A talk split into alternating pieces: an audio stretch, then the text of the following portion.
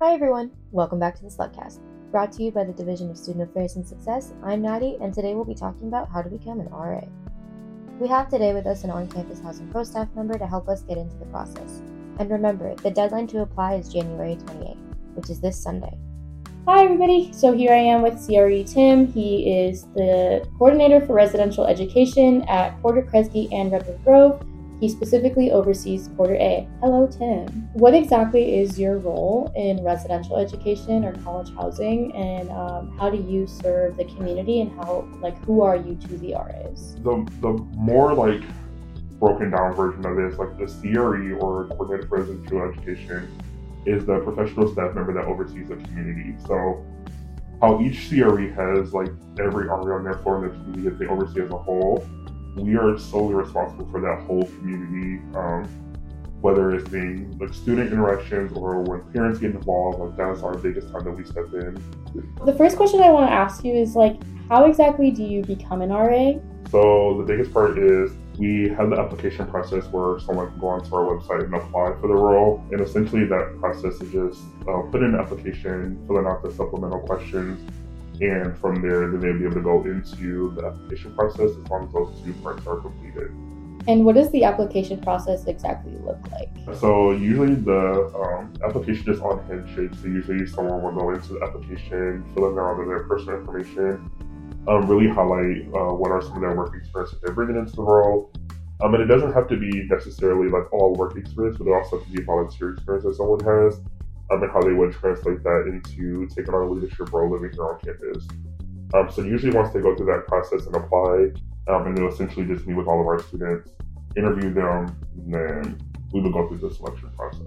And is the selection process more of like a rigorous thing, or it's mostly just like one interview that you have to go through? Um, essentially, the one interview that the students will go through, and then once we go through interviews, we will then go back and look again at some of their interview questions and any particular questions or answers that they would have had for any learn, living learning communities that they're a part of. And we'll like look through and suggest those and it will really help us when we're going through the selection process to putting together our RE teams for each of the colleges and communities that we're looking for. What kinds of qualities might help you within the position as an RA? Um, one of the things I would probably say is someone that is approachable. Usually most people think that like they have to be an extrovert. That's not always usually the case. So usually someone that's like willing to be that support for someone else. But how are you presenting yourself to other people and like they know how do you reach out to you or that you're visible and available when they need you. I would say another one is communication. That's more than just like in person. I think being able to communicate with upper leadership, whether that be CREs or other campus partners, um, that communication is important because oftentimes when you're overseeing a floor or a wing of your community, oftentimes like you're the sole person that's responsible for that area. So like I'll usually reach out to you to be like, hey, like give me an update on what's going on in your area, and we really will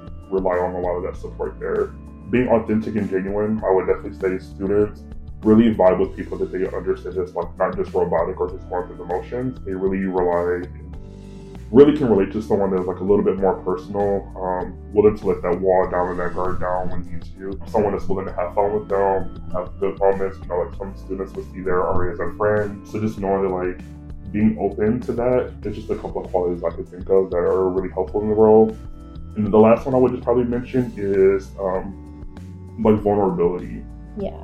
Um, and whatever that looks comfortable for you, I think that looks different for every person. I think that whenever someone is able to see that like not every day you have your life fully together, um, they're like, wow, like you're human too. Like you you go through ups and downs the same as like me. And I think that really is something that I value in someone that's going through the process, like being able to understand that like I'm not looking for a perfectionist. Like it's okay to like have your flaws, but how do you own that and how do you want to grow from it? One question I did want to ask was mm-hmm. what is the difference between an RA and a lead RA? Mm-hmm. Because we do get this question a lot, um, and a lot of people are kind of confused what exactly the lead role is, mm-hmm. and that is going to be a question on one of the applications. Yeah. So, um, what exactly is that? The lead RA was a position that in through a lot of different communities over the last couple of years, created more of a like student facing or like staff facing role where a lead RA is able to be someone that can help supervise and support them in ways that are directly more closely connected than what a CRE can do. The lead RA position is also given a $300 stipend, some Yeah. type of form of extra Mhm, payment like on top of the role. Yeah, compensation is what I was looking for. Because we recognize within the role like there may be more that's taking on in that role. But also within the lead RA position, we were very intentional in making sure that they have a little lower amount of number with resident um, because we don't want them to have a huge number to also oversee. But usually the lead RA position, like we want someone that either has already done the, the RA position before and they have that experience, or they're coming into the role with experience they're coming in from like some other positions they've done before, where they've seen how some of those traits can be transferable. Okay, so in a sense, the lead RA is more of like a liaison or Mhm. middle person between the RA and their boss, the CRE, or like maybe like a voice for their community. Yes, absolutely. Okay, thank you. And um, when is the application due, and why do you think people should apply? So the application is available now, um, and the- deadline will close on January 28th of this month. Um, so then interviews would then start in the week of February 12th through the 16th, and then the decisions to candidates will be sent out on March 8th. One of the reasons, well, there's several reasons I can think about why someone should apply to be an RA. Um, but the first couple that come to mind is one, when someone sees on the application that like someone's either an RA or NA or student leader in some capacity, um, this really tells other people that they understand that role at a universal level. So like when someone sees a resume, they're like, "Oh, you were a resident assistant, you were a student leader." Like, tell me more, or I know exactly what you went through. Or you mentioned being on call. They're like, "Ah, I get it." So I feel like not only do there are there a lot of skills and things that you learn within this world, there are a lot of transferable skills that can apply to any world that you're going into. Housing in the meal plan, especially in California, but also no matter where you're at, that's always a great bonus and benefit. But two, to be able to help make impacts in people's lives, that's something more than just bigger than you. yeah. I feel like anyone should like apply and put themselves out there for the opportunity. Because if my RA didn't reach out to me and tap me in, Mhm. I'm not sure I'll still be sitting in this chair if I was that person. So Yeah. to be able to have someone to like see something in you as a leader and tap you in, be like, hey, you should apply. Definitely take the opportunity and put yourself out there. Oh, 100%. So if you are thinking about being an RA, try to think of it in terms of more than just like housing and things like that.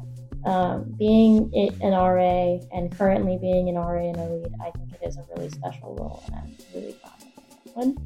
Um, thank you, Tim, for your time. Absolutely. And the last thing I would just want to share with everyone is if you're on the UCSC's website and you search student leader application, that would be the direct link that you'll be able to look at. I'm going to reference all the information that I share with them if they need to look at it later too. Thank you so much. Now remember that you as a student are paying to be here, and you should always take full advantage of the resources this university has to offer, because your tuition actually covers a lot of things, not just classes. And I'm here to tell you about all of them. That's all for now. See you next time on the Slugcast, and thanks for tuning in.